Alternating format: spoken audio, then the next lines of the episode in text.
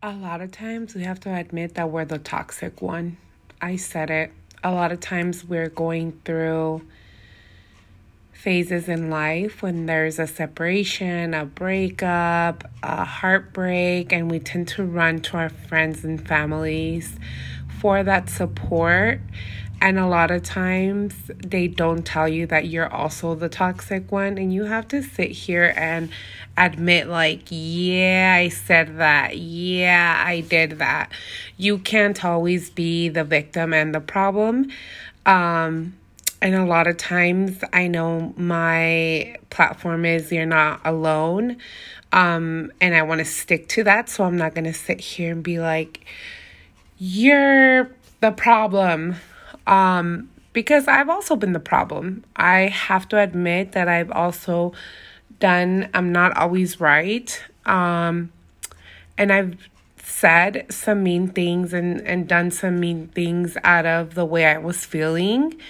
Um, but I can't sit here and feel sorry for myself either. Like, I have to admit, you have to admit that at one point you were also at fault. And I feel like that's not talked enough and it's super important when it comes to the healing process after a heartbreak, after a separation. You have to just admit everything, soak it on all in, feel what you need to feel, cry what you need to cry, and then move forward and learn about yourself and how you could be a better person, how you can handle things differently. Get to know yourself as far as what do you like, what don't you like? What are you looking for in your next partner? What did you learn in this last situation? Um, but no one really sees it like that. And I know when you're going through it, when I was going through it, you don't see that. Nobody can sit here and tell you anything. If somebody would have said, Nadia, you're also pretty toxic, I would have been like, no, I'm the victim.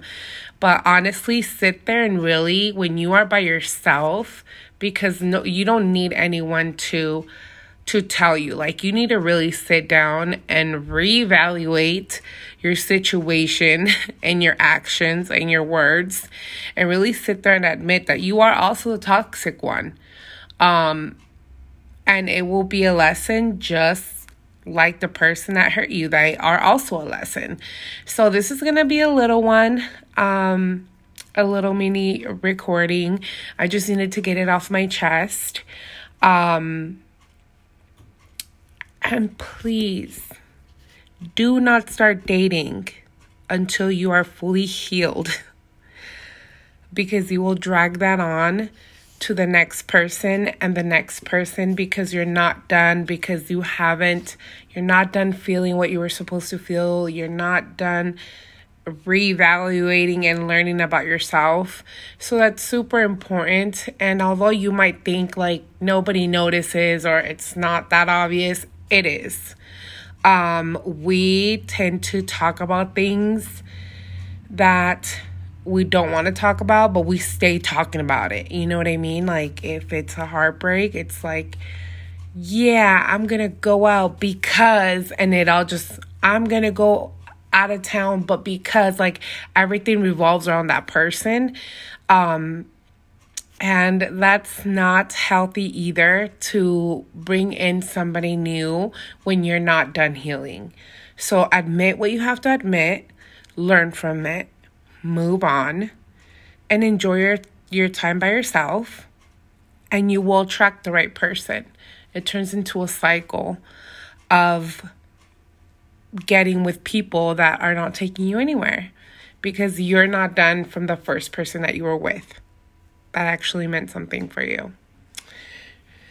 So, with that being said, you can be the toxic one, but it also can be fixed. And you are not alone because I've been there and I've learned from it. And I'm in such a great place right now with the person that I am talking to. Um, and I feel like that has a lot to do with it. So take notes, everything will be okay. You're not alone.